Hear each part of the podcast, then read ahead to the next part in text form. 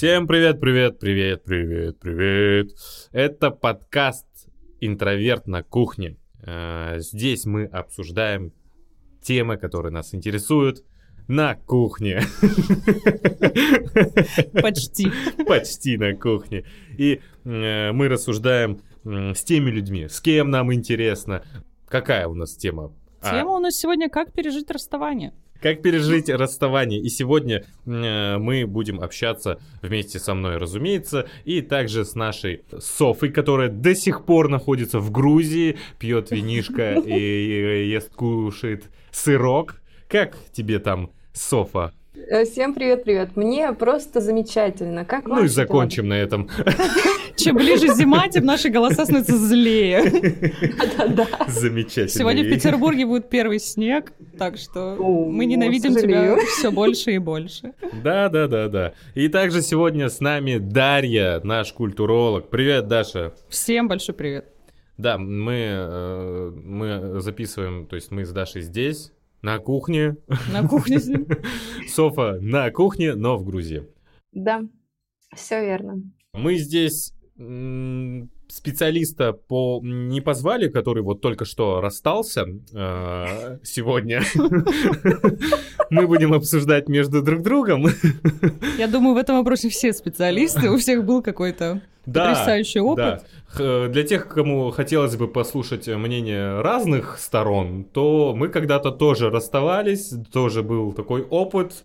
Да, поэтому мы тоже в теме, если что. Алан, ты хочешь сказать, что тебя кто-то бросал? Ты знаешь, из всех... Блин, я никогда не гордился этим, но э, меня только один раз бросили. Господи, расскажи, как это было. Нет, не расскажу.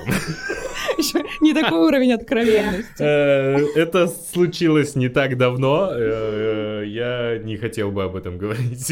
Это еще слишком болезненная тема. Ну, можно и так сказать, да. Слушай, Алан, а вот Впервые. Расскажи, пожалуйста, знаешь, бывает такое состояние, когда ты расстался с человеком и никак не можешь выбросить его из головы. Ты постоянно прокручиваешь какие-то разговоры, какие-то воспоминания, думаешь, а вот это можно было сделать лучше. Вот ты вообще склонен так поступать? Часто так делаешь? Эм, Опять-таки, то, что меня бросили, имеется в виду? Да, в принципе, когда и ты, например, кого-то бросал, все равно же остаются эти отношения, остаются эти воспоминания, к которым мы возвращаемся. Да, почему-то такое ощущение, что вот казалось бы, все говорят то, что хорошее э, быстро забывается, но при- после расставания, наоборот, хорошее остается в памяти, а плохое забывается. Иногда ты, э, сидя дома один, э, занимаясь какими-то творческими делами и попивая винишко, условно, э, как кое-кто в Грузии, э, Не будем показывать пальцем. Э, Есть такие романтические думы, и ты такой вспоминаешь, а было, в принципе, не, не так уж и плохо. И начинаешь вспоминать какие-то теплые моменты. И, конечно же, а, как впелось в одной э, старой э, дворовой песне, «Щемит в душе тоска и синий сигаретный дым». У меня сейчас просто свело олдскулы в этот момент.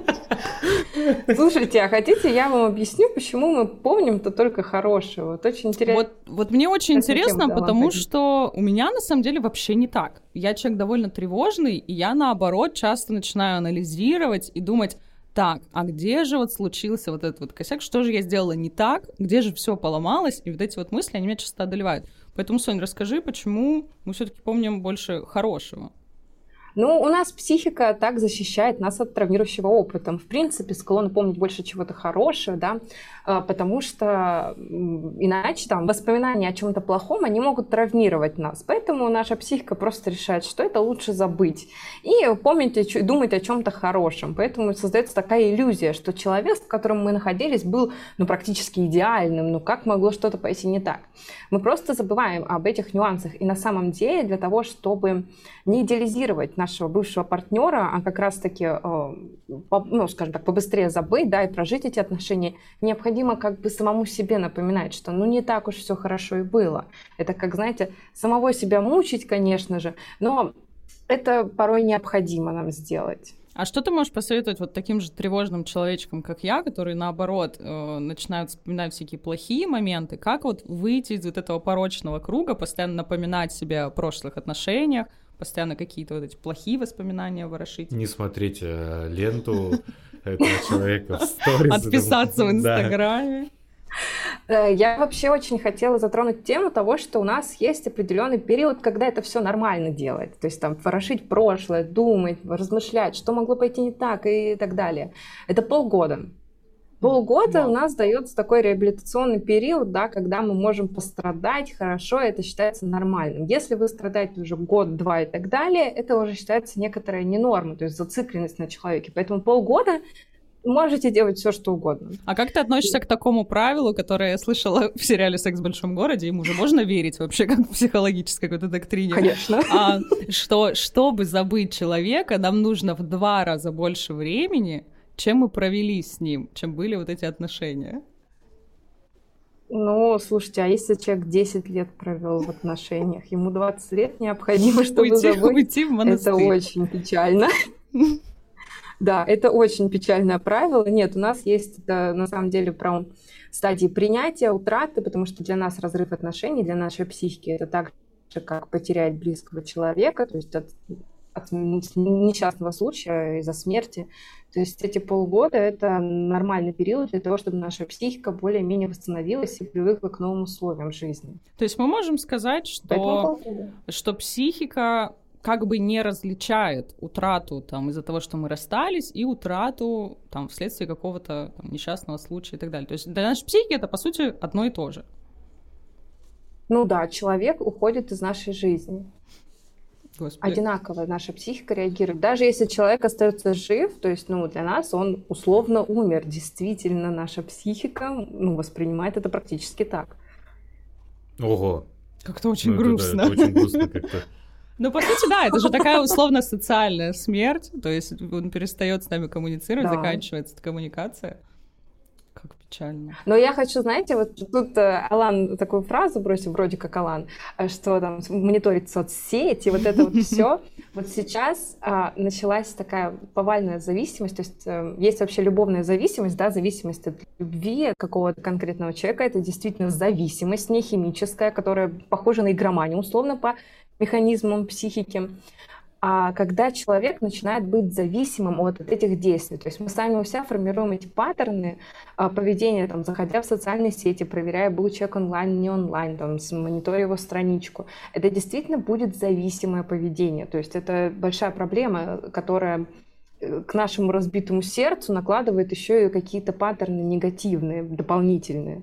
А можем назвать это... надо быть очень аккуратным. Мы можем назвать это таким интернет-сталкингом, когда мы начинаем так немножко следить за теми людьми, с которыми мы раньше Да, общались. да, можем. Сейчас это делать легче. Раньше такие люди ходили за тобой по пятам, а сейчас они просто сидят на твоей страничке.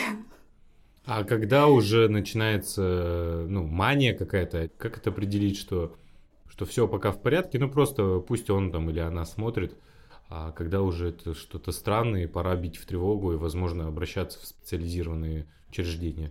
Интересно, какие специализи... специализированные учреждения ты имеешь в виду? Ну нет, ну, ну типа помощь, ну мало ли, когда уже действительно человек э, какие-то уже маниакальные наклонности. Да, мы же знаем, очень много преступлений да. даже совершается на почве там ревности и какой-то неразделенной любви, то есть это может даже становиться опасным. Если брать преступление, то, конечно же, это никогда не угадаешь, да, вот ну, со стороны партнера, который бросил, либо которого бросили, там следят за тобой, не следят вообще, что за человек, потому что ну, не каждый человек, который мониторит вашу страничку, готов на преступление. Угу. Давайте честно. А, ну, Все-таки на преступление готовы определенные люди, у которых есть определенные отклонения в психике. Если мы сейчас будем их рассматривать, то к сожалению, вот так со стороны очень тяжело сказать, там даже со стороны родственников тяжело сказать, что вот у меня там, допустим, сын сидит целый день на свою бывшую девушку смотрит. Это же все делается скрытно. И, к сожалению, такие люди же, они не сознаются, то есть, ну, это же стрёмно признаться, что ты сидишь там, да, до сих пор тебя там бросили, а ты сидишь на чьей-то странице постоянно. Признаться в этом стыдно, хотя это какой социальный стереотип, это ничего в этом такого плохого нету и стыдного тоже. Ты Э, проходишь эти стадии, да, для того, чтобы принять тот факт, что этого человека больше нет в твоей жизни. Это нормально.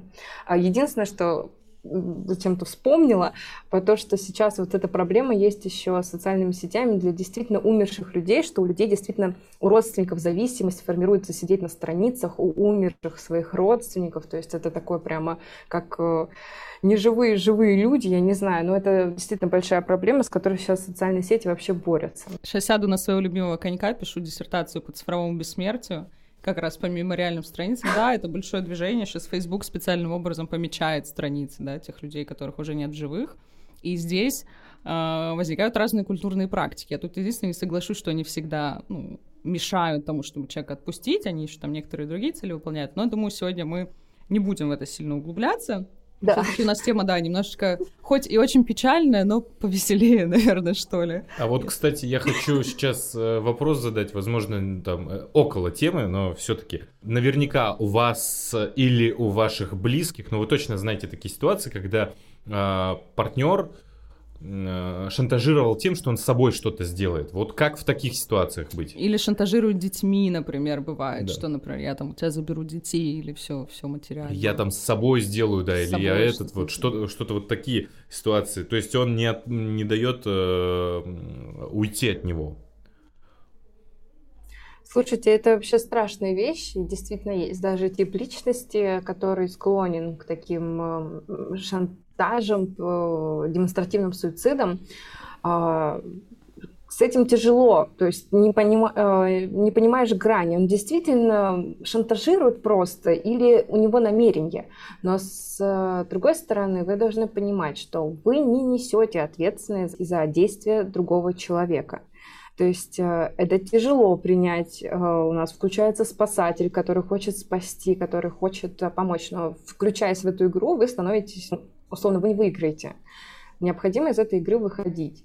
А выходить можно тем, что вот э, я несу ответственность только за свои действия, ты несешь ответственность только за свои действия, я на это не поведусь. Если ты так решился, то это твое право делать со своей жизнью все, что хочешь. Я к этому не имею никакого отношения. Я не хочу, ну, то есть, условно, понять для себя, что я не хочу портить свою жизнь ради того, чтобы спасти другого человека, с которым мне, тем более, возможно, уже неприятно даже находиться рядом. Это вот я про демонстративные суициды, да, вот такие вот, когда шантаж происходит на такую болезненную тему. А когда люди шантажируют детьми, на самом деле это манипуляция, это немного другая вещь. Это очень некрасиво, это очень нездоровая тактика, потому что впутывать детей, родителей, бабушек, собак, кого угодно в отношения пары нельзя. Отношения есть отношения, это между двумя людьми. Там, допустим, у отца с детьми свои отношения, у матери с детьми свои отношения, у детей между друг другом свои отношения, а у отца с матерью тоже своя, свои отношения. То есть это все, это не, од... не одно большое отношение всех ко всем. Это все параллельно происходит, и нельзя впутывать других людей, третьих лиц в ваши отношения между друг другом. Да, я часто, часто слышал, когда, ну, блин, у нас уже столько знакомых совместных, только друзей совместных, уже мы друг друга все знаем. Как мы будем их делить? Да, да, да, да, да. Э, такая глупость, если честно. Ну, я понимаю, почему это идет, ну, если вы там несколько лет вместе были, я понимаю, откуда это идет, но важнее же свое личное здоровье эмоциональное, нежели... Конечно все остальное. Всегда, я всегда говорю о том, что надо любить себя. Вот в первую очередь надо думать о себе и своем комфорте, а уже потом о комфорте других. То есть у нас есть, да, даже приоритеты, ну, приоритеты здорового человека условно. Это сначала во всех приоритетах это ты сам идешь, потом супруг, супруга, если есть, потому что с этим человеком тебе, по сути, да, жить всю свою жизнь потом дети, потом идут родители, и потом там, по друзья и так далее. То есть мы всегда помним, что мы у себя на первом месте должны быть и думать о себе в первую очередь. Сначала кислородную маску на себя, а потом да. уже потом уже на ребенка. Нет, потом на супруга. Потом на супруга, если он сам не справляется. Потом на ребенка, потом на родителей, а друзья там. Потом. Смотри, Сонь, а вот э, если мы говорим о том, что мы ставим свои какие-то чувства, эмоции на а, первый план, то есть вообще какой-то тогда способ расстаться нормально, да, то есть какие-то вот эти тактики, которые можем применить, чтобы условно все остались а, в хорошем каком-то расположении духа, и мне кажется, не сказка ли это? У меня, например, просто есть один такой э, одно такое признание. Я, мне кажется, отвратительный человек. Можете закидать меня всем, чем попадется под руки. У меня раньше была такая привычка, которая называют гостингом, да, то есть когда человек без объяснения причин, без каких-либо вообще разговоров, он обрывает общение, перестает отвечать на сообщения, на звонки и тем самым заканчивает отношения. Это, ну, в моем случае это исходило из какого-то, видимо, страха пойти на открытый конфликт, на открытое какое-то противостояние. Тебе проще просто его избежать, такое избегающее поведение. И поэтому я вот хотела у Сони узнать, есть ли какие-то, ну что ли, советы тем людям, которые готовятся, там, возможно, расстаться с человеком, с которым они когда-то были вместе. То есть как это сделать максимально, что ли, так, сберегающе, максимально бережно? Ну, не обидеть никого не получится в этой ситуации опять-таки, не игнорировать, не замыкаться, не делать так, как делала Даша раньше.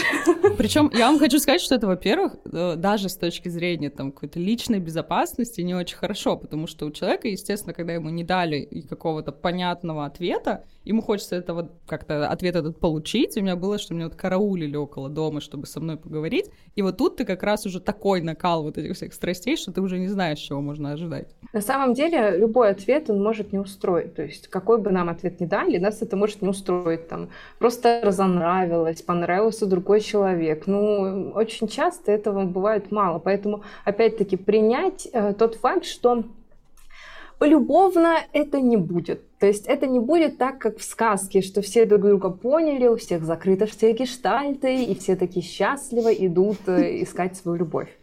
Это будет больно хотя бы для одного человека. А останутся много вопросов, много недосказанного. Но самое важное, это человек, который хочет сделать этот шаг, это со всей ответственностью подойти к этому мероприятию, скажу так. Взять на себя полную ответственность за свои желания. Понять, что я не хочу быть с этим человеком, и я беру на себя ответственность за то, что я с ним не буду.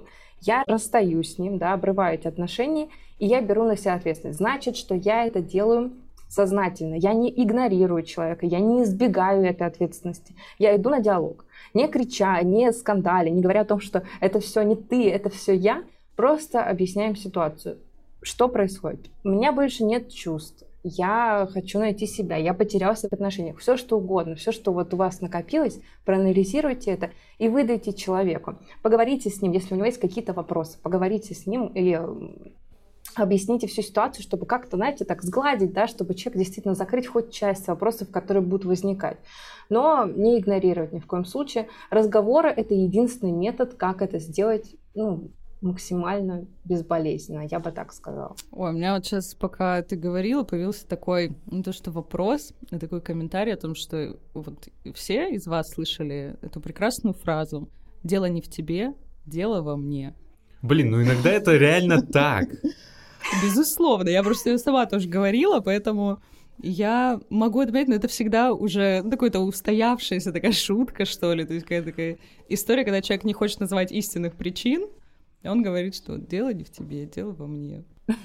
Но на самом-то деле дело ведь все-таки немножко есть да, в том человеке, с которым мы расстаемся. Это отношения здесь 50 э, на 50 вины, то есть э, каждый участник виноват в том или ином исходе. Вы тут рассказываете, у меня тревожность повысилась, колено дергается. Что такое, Алан, случилось? Воспоминания нахлынули какие-то, личные истории. Мы ждем личных историй от Алана. Я сдерживаюсь, я сдерживаюсь. Держите меня. Еще, еще немного, и мы их услышим. Да. Я вот уже поделилась своей ужасной правдой. А вот э, по поводу расставания, как правильно расставаться? Вот смотри, Соф, ты сейчас сказала расставание здорового человека. А как расставание здорового человека с другой стороны? Ну, то есть к нему, если подошли так вот, у меня такие-то и по-хорошему начинают общаться. Ну, естественно, его реакция это, ну нет, ну давай как-то решим, давай это что-то проработаем, давай а, что-то с этим сделаем. Не просто так, ну окей.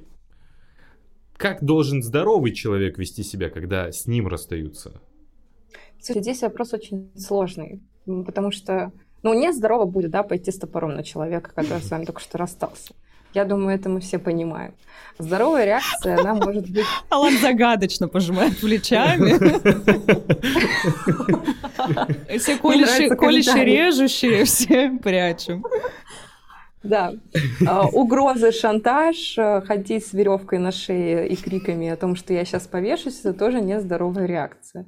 Адекватная реакция будет, ну, это слезы, это любые эмоции, да, это наша реакция. Она в любом случае адекватная. Все эмоции хорошие, нет, нет плохих эмоций, да, даже разозлиться на человека это нормально будет, да, только контролируйте эти эмоции. Все-таки э, навредить другому человеку и себе это не очень хорошая идея. Вопрос просто если человек, вот его бросают, и он хочет вернуться и говорит, давай еще раз попробуем, давай что-то сделаем. Но просто вот стоит остановиться и задуматься, хочет ли этот человек продолжать и пытаться там, выстроить отношения с тем человеком, который отказывается от него. То есть насколько это будет хорошая вообще идея, насколько это будет совместными усилиями построения отношений, а не просто игра в одни ворота. Ну, может быть, этот человек не понимает. И обсудить. Мне кажется, еще просто есть же разные причины, да, расставания. Если это какая-то вещь, которую ты можешь исправить, да, вот я ненавижу, что ты раскидываешь свои носки, и поэтому я больше не хочу с тобой жить, то это какая-то, ну, просто привычка, от которой можно отказаться. Я, конечно, сейчас утрирую, но есть же причины какие-то очень фундаментальные, когда это какая-то характеристика человека, его какое-то убеждение, с которым ну, ты ничего не поделаешь, и даже если он будет говорить, я исправлюсь, я все изменю, то, конечно же, все останется так же, как и было. Да, и хочется по поводу «я исправлюсь и все изменю» сказать, что люди практически не меняются. То есть у нас какие-то базовые наши характеристики, они остаются одинаковыми на протяжении всей нашей жизни. А для того, чтобы хоть что-то изменить в личности, необходимо огроменные усилия э, над собой проделать, в том числе и пойти на психотерапию. А психотерапия это всегда болезненно, это всегда сопряжено с отказом, откатами назад, сопротивлением и так далее. Поэтому э, вот это вот тоже слова о том, что я изменюсь, я сделаю все, вот изменишься пока чувство вины будет. Вот пока эта игра будет запущена, э, игра потому там, из, э, проси передо мной извинения на коленях, да, и тогда я тебя прощу. Вот ты будешь вести себя по-другому. Потом, когда все станет более расслаблено, когда все опять войдет в какой-то обычный ритм, все вернется на круги своя. Ну, либо вместе идти на психотерапию. Возможно, человек еще хочет немножко как бы отсрочить эту боль, что это произойдет не сейчас, и он готов э, понаобещать, да, того, что я вот все исправлю, все изменю, чтобы эта боль не пришла к нему вот в данный конкретный момент времени, что вот как-то ее, мне кажется, отложить на будущее, да, и такой вариант тоже может быть. В принципе, это, конечно же, это очень болезненно, и никто не хочет это испытывать и будет пытаться там урваться из этой пучины боли всеми возможными способами. Но здесь необходимо проявить некую стойкость и понимать, что любое, все, что с нами происходит, это очень полезный опыт, который может нам дать очень многое для нашего же развития. Вот мы обсудили то, что когда нас бросают, да, мы страдаем, либо когда э, мы с кем-то расстаемся, мы же тоже можем испытывать страдания. То есть вроде бы это была наша инициатива, но почему же мы тогда вот испытываем вот тоже эту боль, при, отказываемся, да, когда от какого-то человека, который, казалось бы, нам не подходит. У вас было когда-нибудь это ощущение, что вы были инициатором разрыва, но все равно скучаете, все равно вам как-то вот не по себе? И даже бывают мысли как-то, может быть, Можешь отыграть все назад? Да, бывало. Ну, ну. Бывало, такое бывало. Ну да, действительно, такое может происходить, и такое бывает периодически. И вот да, кстати, Сов, я так резко слился. Резко, резко слился с историей. Соф, расскажи там что-нибудь психологическое, чтобы Алану не пришлось рассказывать всю подноготную. Нормально это? Нормально? Ну, у меня просто правда была такая история. Видимо, из-за того, что подстираются тоже вот все какие-то плохие моменты, ты начинаешь по человеку скучать, потому что ты к нему все равно привык. И даже а, ты начинаешь сомневаться в тех причинах, по которым ты расстался, думаешь, ну, может быть, все было не так критично, потому что немножко проходит время, ты как-то успокаиваешься. Ну что, бахнем чайку? Вот, кстати, а насколько такие союзы вообще э, нормальны, когда вы сошлись после э, расставания? Возвращаться к бывшим. Да, да, да, да. Я, честно, в такое не очень верю. Ну, честно вам скажу. Не ошибка ли это выжившего? Это очень похоже на ошибку выжившего, что у кого-то получилось, и почему бы не попробовать. Если хотите, пробуйте, хуже не будет. Ну, то есть ничего плохого не случится в любом случае. Второй раз расставаться, как говорит практика, попроще, да, с тем, с тем же самым человеком. Угу. Вон Бен Аффлек и Джей Ло. А... Да, кстати, идеальный пример. Ну, да, вот у нас есть звездные пары. Встретимся Но сколько лет они встречались? Лет. А пока я буду лайкать твои фотки в Инстаграме. Ну, это замечательно, есть шутка про то, что Бен Аффлек через 10 лет пишет Джейло «Спишь?» Это всегда очень неоднозначная ситуация, и их необходимо рассматривать индивидуально, но я, опять-таки, верю, что эта идея очень хорошая, если оба человека прошли а, психотерапию, проработали все свои травмы, все свои какие-то негативные, возможно, моменты, и тогда они стали другими людьми и могут попробовать еще раз. В другой ситуации это больше похоже на ошибку выживших. А есть прям какие-то, условно, прям вот красный флаг, какие-то стоп-слова, каким людям, ну, не стоит возвращаться, точно не рассматривать, может, какие-то там абьюзерские отношения, что-то вот типа того? Um, вообще очень много, вообще психологического насилия очень много, и оно очень разнообразно. А, когда, например, человек ревнует, вот у нас ревность из-за кино, из-за книг считается атрибутом страсти, атрибутом настоящей любви. И очень часто я слышу и вижу комментарии да, под различными нашими постами, что без ревности скучно, но ревность это является насилием эмоциональным, это по сути абьюз. И в этом нет ничего романтичного. За ревностью скрывается низкая самооценка, за ревностью скрывается жажда контролировать жизнь другого человека. И, конечно же, ревность это только начало. И очень часто хочу предупредить, что эмоциональное насилие вообще стоит как первый шаг, а потом идет э, физическое насилие, сексуальное насилие и так далее. То есть всегда стоит осторожно относиться к людям, которые не пренебрегают психологическим насилием. И, кстати, у нас есть курс, который очень классно рассказывает про абьюз, как справиться с ним в отношениях, как его вычислить, какие вообще бывают виды эмоционального, психи- психологического насилия. Он так и называется «Как справиться с абьюзом в отношениях». У нас в честь нашего подкаста будет скидочка 15% на этот курс по промокоду «Любовь», «Love». Мы обязательно напишем в комментариях промокод, и будет ссылка на сам курс. Поэтому если кто-то хочет разобраться с тем, что такое же все-таки абьюз, и как вообще вычленить, и как выйти из абьюзивных отношений, очень советую наш курс. Блин, это обидно, что всегда у таких прекрасных чувств, как любовь, есть такая обратная сторона. И вот со своей философской точки зрения еще древние греки, например, там, стойки, а, эпикурейцы, они многие рассуждали о том, что не стоит ли вообще отказаться от любви, потому что она влечет за собой страдания, и нужно как-то а, ко всему относиться спокойно. У всех вот прекрасных явлений есть какая-то вторая теневая сторона. Дуальность. Мы Ди- диалектика бытия. Дуальность бытия. Э, немножко сейчас откатимся чуть-чуть по поводу бывших. Ты решил вот прям максимально, Игорь. Только начинаешь смотреть на Алана. В надежде уже услышать, наконец, ту самую историю. Нет, откатимся назад. Давай, откатимся. Не, не, ну типа, типа вот сейчас мы закончили эту тему, там, перед абьюзом мы просто говорили, там, сойтись с бывшими или нет чисто теоретически, если когда-то была такая история, что... Один а, мой друг. Один мой друг. А, э, насколько это нормально? Насколько это... Я хочу просто это понять. Насколько это нормально? То есть расстались, а, но продолжаются интимные отношения, скажем так. Это не точка, это не расстались до конца. То есть мы должны понимать, что отношения как таковые не закончились. Они приобрели другую форму. Угу. И к чему это все ведет? И, возможно, да, нередко это бывает для того, чтобы смягчить вот этот вот разрыв, что просто будем, да, там, друзья по сексу, я не знаю, как это называется. Секс с бывшим. Да что просто, то есть оттягивать, оттягивать, возможно, там подыскивать какие-то лучшие варианты, чтобы, знаете, как уйти не в пустоту, не оставаться одному. Ну, то есть ты какой-то оставляешь один А, мостик, самом- то есть не весь набор отношений, который у тебя есть, а какую-то только одну там условную часть. Ну, разумеется, Но мне на кажется, самом это... деле очень полезно. Это полезно?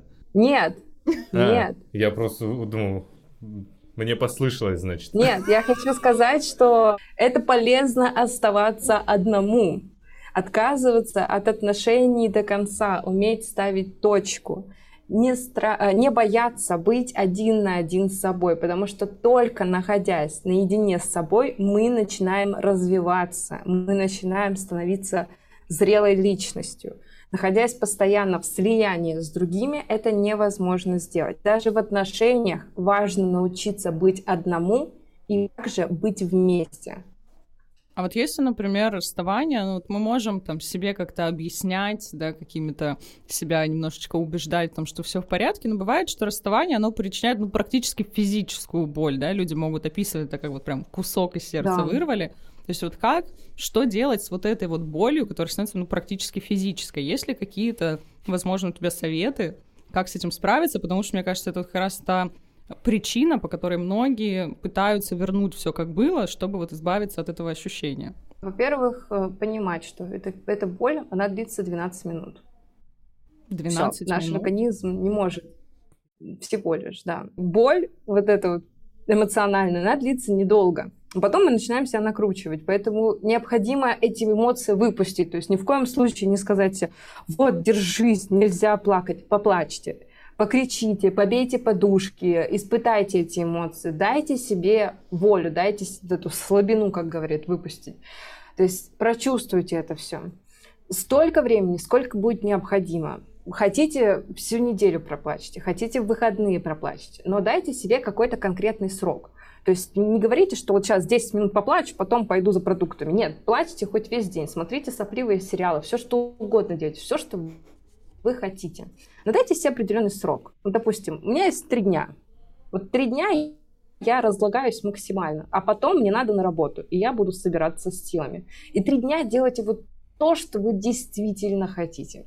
Таким образом, вы просто эту реакцию проживете. Это будет гораздо лучше, чем подавлять себя и заставлять себя там радоваться, улыбаться, ходить на вечеринки, когда у вас разбито сердце только что. А у меня вот возник еще такой похожий вопрос, что ли, смежный с этим.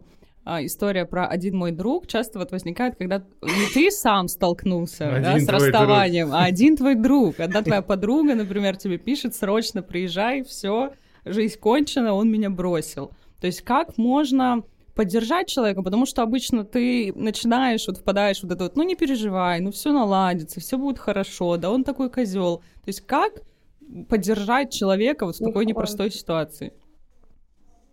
Ни в коем случае не говорите, что все будет хорошо. Вы не знаете, как будет. Говорить все будет не плохо. надо этих ложных каких-то. Нет, все будет. Нет, все будет плохо, тоже не говорите. А, спросите, как я могу тебе помочь? Как я могу просто помочь тебе в этот момент, в это состояние? Может, ты что-то хочешь? Может быть, ты хочешь сходить куда-нибудь? ничего не хочешь, я хочу. принесу бутылку вина?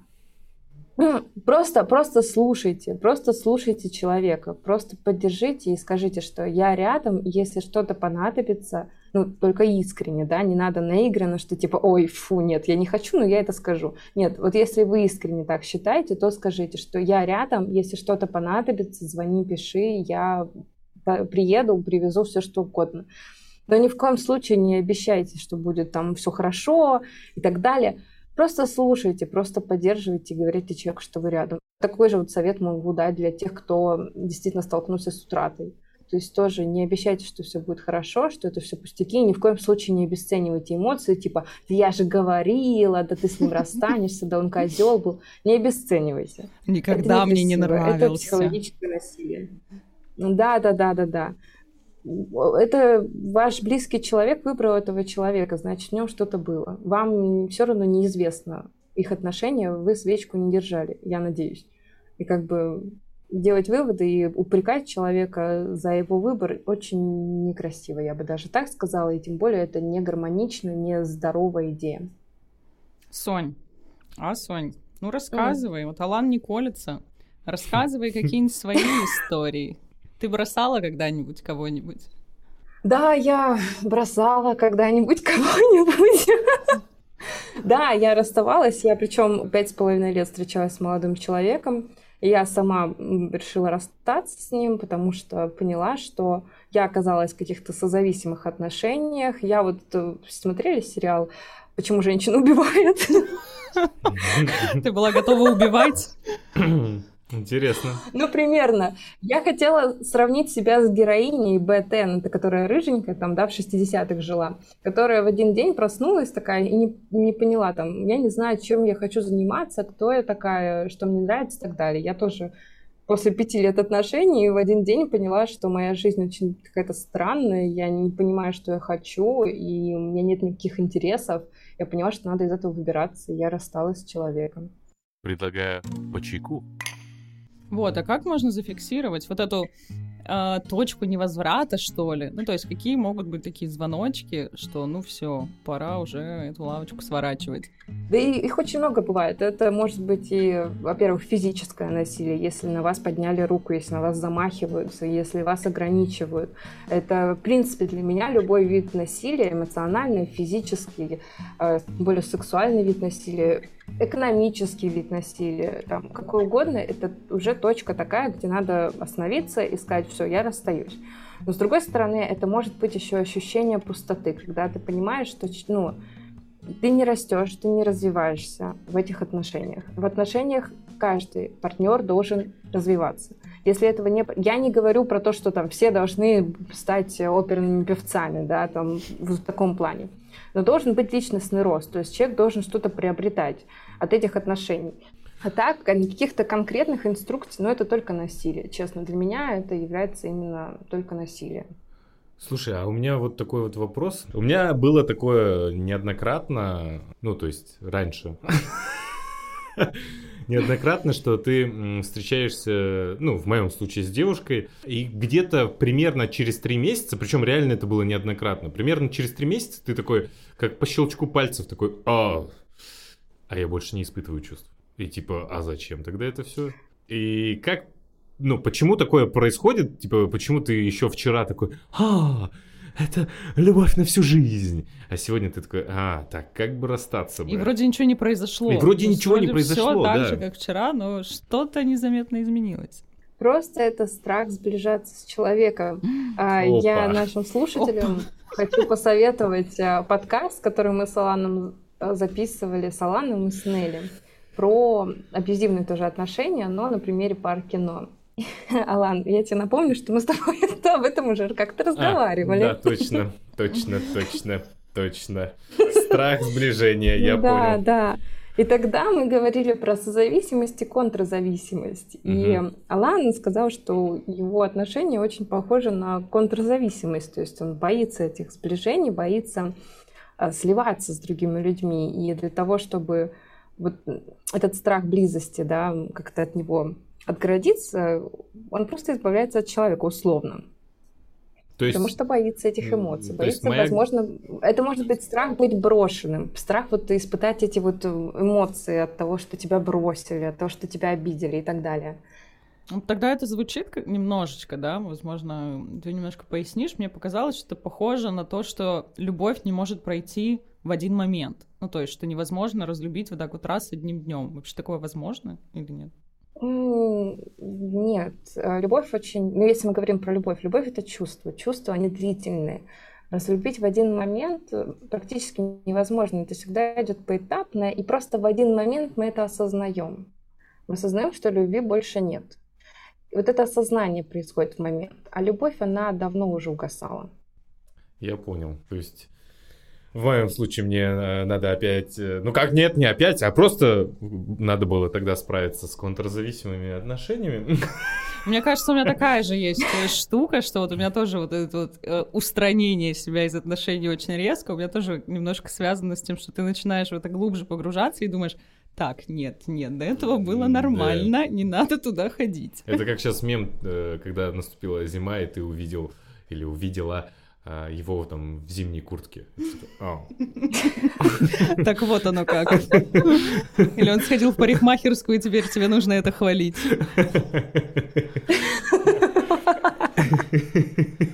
А еще, еще есть такая штука, Да. когда ты уже давно с человеком, и тут ты обнаруживаешь его в своей квартире и думаешь, так, ну вначале это все выглядело немножко по-другому. Да, типа, здесь есть э, несколько предметов и один лишний.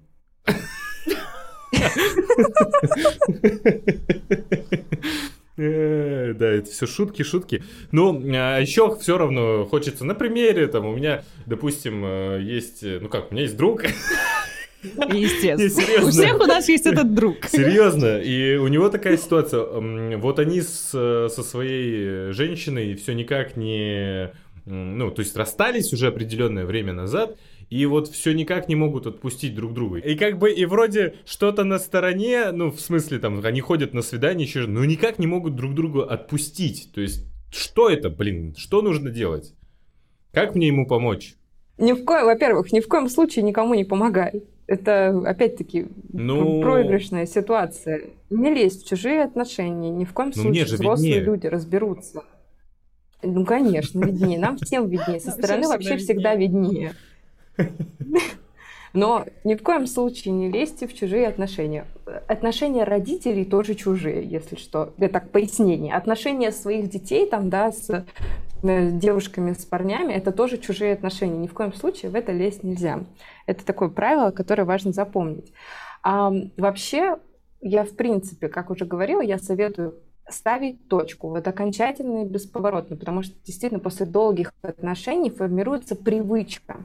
Так, э, сравнить ее с курением. Такая же привычка, когда просто хочется вот э, какие-то э, обычные действия совершать, да, с этим же человеком. И он уже неприятен, и уже нет любви какой-то, хочется уже чего-то нового. Но это дело привычки. Это, от этой привычки необходимо избавиться. 21 день без э, объекта зависимости, и уже станет легче. Ну, А там Можно них... идти на 12 шагов У после них прошло значительное время, и потом они э, начали вот это все. Есть такие парочки, которые еще очень много лет потом то сходятся, то расходятся, и все наблюдают за вот этим развитием бесконечных отношений. Как Росс и Рэйчел, Но да? это же, понимаете, это же еще безопасно. Прошлые отношения ты уже знаешь этого человека, ты уже знаешь все косяки, где он носки прячет, где там трусы оставляет. А новое это что-то неизведанное, это что-то, что может причинить боль, что может шокировать.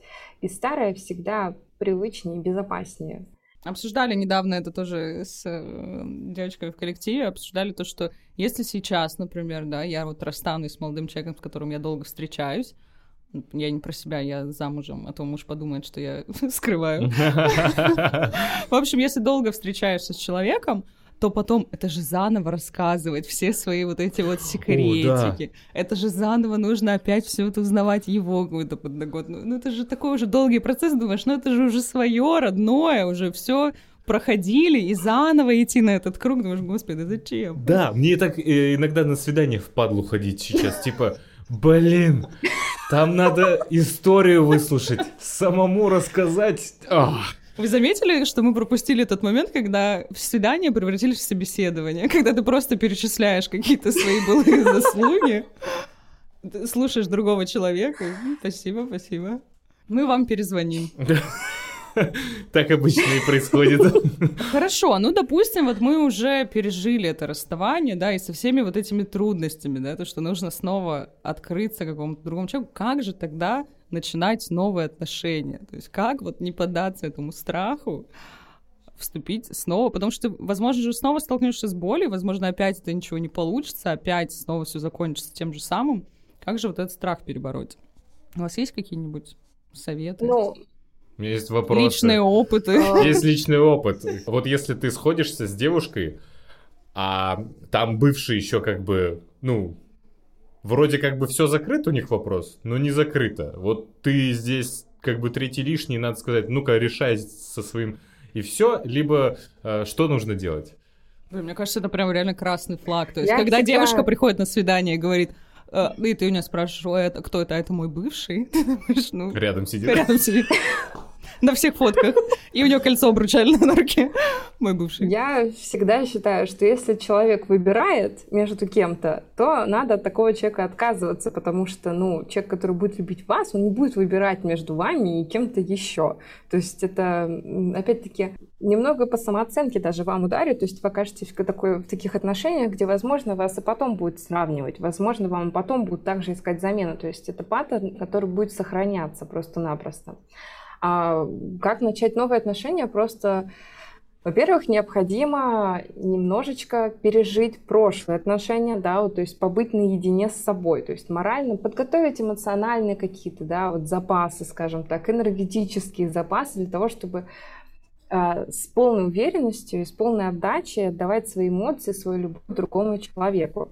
И как раз-таки, когда вы восстановитесь после этой боли, уже вопросов о том, а как начать, не будет. Вот это желание, оно все равно будет не, некоторым образом естественное.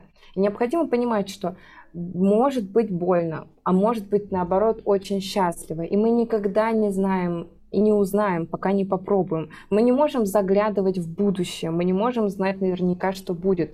И поэтому необходимо принять это, не загадывать, ни в коем случае не катастрофизировать, что все это, все будет плохо опять, а просто идти, узнавать человека и работать над отношениями, потому что отношения — это всегда тяжелая работа. Блин, вот, э, конечно, показывают нам в кино прекрасные истории, что достаточно встретить нужного человека в нужное время, в нужном месте, и все сложилось само собой, и вы уже в невероятной сказке живете. А потом оказывается, что в этой сказке на самом деле нужно решать бытовые проблемы, нужно решать финансовые проблемы, кучу других проблем, водить детей в сады, лечить кошек и вообще много, много всего непростого. Блин, меня всегда правда поражала вот эта история о том, что в любви столько есть э, неоднозначных всяких оттенков чувств, там и ревность, и, и боль, и так далее, и страданий, потому что любовь часто идеализируется в культуре, да, представляется как некоторое абсолютное благо и абсолютное добро. Мне кажется, нужно отдавать, да, себе отчет, что это все не, не розовые пони, не единороги. Да. Ну что, бахнем чайку? Кстати, Соф, а это плохо, если человек, э, наоборот, хочет, чтобы э, постоянно была пиковость эмоций. Ну, то есть, э, не просто, чтобы это спокойно да. протекало. Что, да, да. это плохо? Это, это, это не самый лучший паттерн поведения, потому что это говорит о том, что, скорее всего, вы абьюзер самый настоящий. А, и вы будете как раз-таки выводить на эмоциональные качели, шантажировать, манипулировать и так далее. Потому что на самом деле мы говорим сейчас, да, про ревность, про эмоции, про такие и хорошие, и там негативные и так далее. Но зато Но чувствуешь жизнь же. Итальянская семья вот эта вот, которая постоянно кто-то бьет посуду. Это... Для меня всегда такая загадка была, зачем бить посуду? Это не жизнь, это насилие. Это очень это... истощает вашу психическую систему. Это печально. Да. Любовь очень спокойна, любовь очень размеренна. Любовь — это когда ты говоришь о том, что ты хочешь получать цветы, а не когда ты пять лет ждешь, что он поймет твои намеки. Любовь — это когда там, ты говоришь, что хочешь там кофе в постели, а не ждешь опять-таки пять лет, пока кто-то поймет твои намеки. Любовь это про разговоры, любовь это про что-то спокойное, любовь это про то, что дает вам ощущение безопасности. Любовь это про безопасность в первую очередь. А не превратится ли тогда это в рутину какую-то? Ну, то есть, когда все так ровненько и гладенько, то есть нету никаких эмоциональных всплесков, то есть не приведет ли это в привычку, и вы не станете жить там условно как добрые соседи, которые во всем друг с другом согласны. Как друг второстепенный персонаж просто. О, да. Понимаете, для кого-то действительно там побои это тоже рутина становится. А, Все зависит от вас отношения, вот такая спокойная любовь, да, она кажется очень скучной, но на самом деле это такой просто, действительно, это масса эмоций, которые люди испытывают без какого-то насилия друг над другом просто-напросто. Тут э, дело именно в том, что нету насилия по отношению к партнеру. Вы чувствуете себя безопасно, вы чувствуете, что вас не разлюбят от того, что вы немного поправились, или вас не разлюбят, если вы уволились, допустим, вас не разлюбят, если вы сменили деятельность и так далее. Это про безопасность. У меня вот просто перед лицом был пример моих родителей, которые прожили вместе, ну, что 35 лет, и я не помню ни одной ссоры. Ну, чтобы они... Возможно, они как-то нас ограждали и ссорились, когда нас с братом не было дома, но я никогда, никогда не помню, чтобы родители ругались. То есть максимум папа мог сказать там, потом поговорим, и это был верх каких-то проявлений этих негативных эмоций. И для меня всегда была семья такая, как из рекламы майонеза, что вот мы счастливая семья, все вот в субботу едем вместе куда-то там на а природу. А у отца гараж был? У отца был гараж, О. но он туда не ходил. Мне кажется, он заходил туда и так. У него там повезло. У него там хранилась машина, и все. И какие-то странные документы. Опять-таки, да, что тебе очень повезло, потому что в дальнейшем, ну, условно, да, рассматривая также появление детей, семья, родители должны обеспечивать эту безопасность для детей. А когда родители применяют по отношению друг к другу хотя бы психологическое насилие, говорю хотя бы, потому что оно социально одобряемо, по отношению к детям это тоже будет применяться, а это уже небезопасно. Дети уже чувствуют себя как на иголках, и появляются такие моменты, как ребенок хочет не находиться дома с родителями, ребенку дома некомфортно, когда родители рядом, ребенок закрывается в комнате, не хочет общаться, не хочет ничем делиться, и там можно бесконечно продолжать.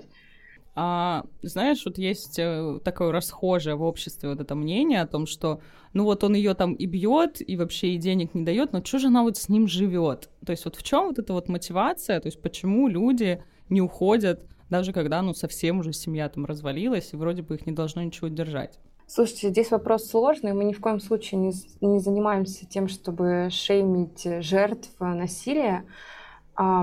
Здесь э, происходит все так, то, что жертва находится действительно в зависимости от человека. Чаще всего э, люди, которые применяют там различные виды насилия, физического и финансового, они начинают это постепенно, и жертва просто привыкает к тем условиям. То есть условия ухудшаются постепенно, и жертва постепенно к ним привыкает. И в итоге она оказывается в зависимости финансовой, в зависимости эмоциональной и физической от этого человека. И уйти уже кажется не так уж и просто. Ну и более того, дело опять-таки играет привычки, потому что ну, вроде как она уже все стерпела, но куда дальше хуже, да, думает жертва. А хуже может быть куда. И здесь очень тяжелый вопрос о том, что действительно жертвам необходима помощь, потому что они находятся в очень большой ловушке, и они действительно считают, что им никуда деться нельзя, и вот уже вот они так будут жить всю жизнь. Их даже это может устраивать в какой-то момент. Да, мне как бы всегда очень вот эта логика крайне раздражает, когда обвиняют женщину о том, что ну вот она могла от него уйти, почему она не ушла, и люди просто вот переносят фокус внимания с насильника, с человека, который это насилие применяет, на жертву. Мне кажется, это очень такой дискурс, который сейчас, слава богу, как-то вроде есть движение в сторону изменения, как-то много сейчас начинают об этом говорить, и об этом, мне кажется, очень важно помнить. Да, про пару методов, да, как забыть человека, как попрощаться, как вот этот гештальт закрыть, если хотите один метод. Они очень пресловутые, очень простые, но очень действенные. Напишите письмо человеку, с которым вы расстались. Если у вас есть какие-то эмоции, что-то невысказанное, во-первых, высказывать это человеку – это бесполезно. Мы должны учиться в ситуациях э, прорабатывать все свои эмоции сами с собой, потому что человек может это не услышать, э, прослушать, э, забить на это то, что мы говорим, а наши эмоции останутся как бы без ответа. То есть мы ждем ответа, а мы его не получим. Поэтому необходимо научиться самому с собой прорабатывать эти эмоции, проживать их. Напишите письмо, выскажите абсолютно все, что думаете. Пожелайте человеку всего-всего самого лучшего или худшего, как угодно. И это письмо сожгите, либо отдайте человеку, который, которому вы доверяете. Некоторые отдают психологу, то есть на хранение, чтобы человек просто как хранил у себя и никогда больше не отдавал вам это письмо. Отправьте его на неизвестный адрес или просто в какой-нибудь Зимбабве куда угодно. Распрощайтесь с этим письмом. Удивится человек, человек. Удила, удивится человек в Зимбабве такой, да я вроде бы ничего не делал. Что на меня обвиняют во всех смертных грехах? И второй метод, о котором я все-таки вернусь и скажу, это пустой стул. Вы, наверное, слышали, видели в ТикТоке сейчас даже какой-то mm-hmm. тренд был, да, э, на эту тему. Либо это был только у меня тренд в рекомендациях.